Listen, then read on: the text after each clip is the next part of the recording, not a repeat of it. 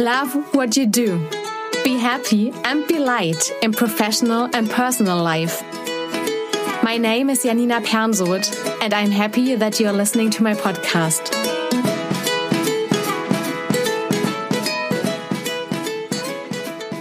Kiss the Frog How to Get Done Unloved Stuff.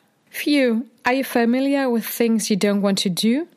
Me for sure. That can have the most different reasons. The task is unpleasant for us.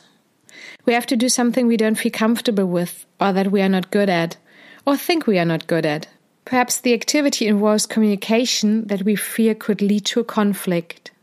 Or there are other things we would much rather do. Sometimes it's quite interesting to figure out why we don't want to do this activity. Often, such an unloved activity is simply postponed, even if it's not a low priority task. It just doesn't matter if you transfer it from one to do list to the next one, or if you just have it in the back of your mind and it's kind of threatening you that it's still sitting there. With one of my clients, for example, I once found out that she had been given assignments where she didn't know exactly what to do. So there was something on the list that she couldn't do at all.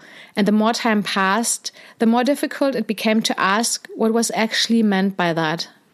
There's a quote from Mark Twain with a great approach to how we can deal with these unloved activities. If it's your job to eat a frog, it's best to do it first thing in the morning. And if it's your job to eat two frogs, it's best to eat the biggest one first. Now, if we assume that we find frogs rather unpleasant to eat, we start with the unpleasant activity, let's say in the morning, and if we have to do two of them, with the one we want to do even less. I like to do that if it fits into my day. For example, if I have a client appointment in the morning, I don't necessarily squeeze an unpleasant task in right before it. And I actually don't always have unpleasant things to do. Some of my clients also love to do it this way.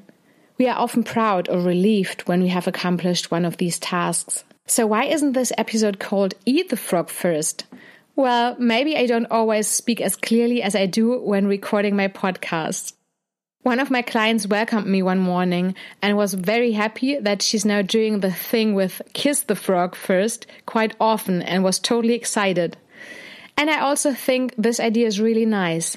Instead of eating the unpleasant things, maybe even choking them down, we kiss the frog. That sounds really lovely. Well, maybe you'd like to kiss some frogs too. I hope you have a lot of fun when you try it. Be happy and be light. Love, Janina.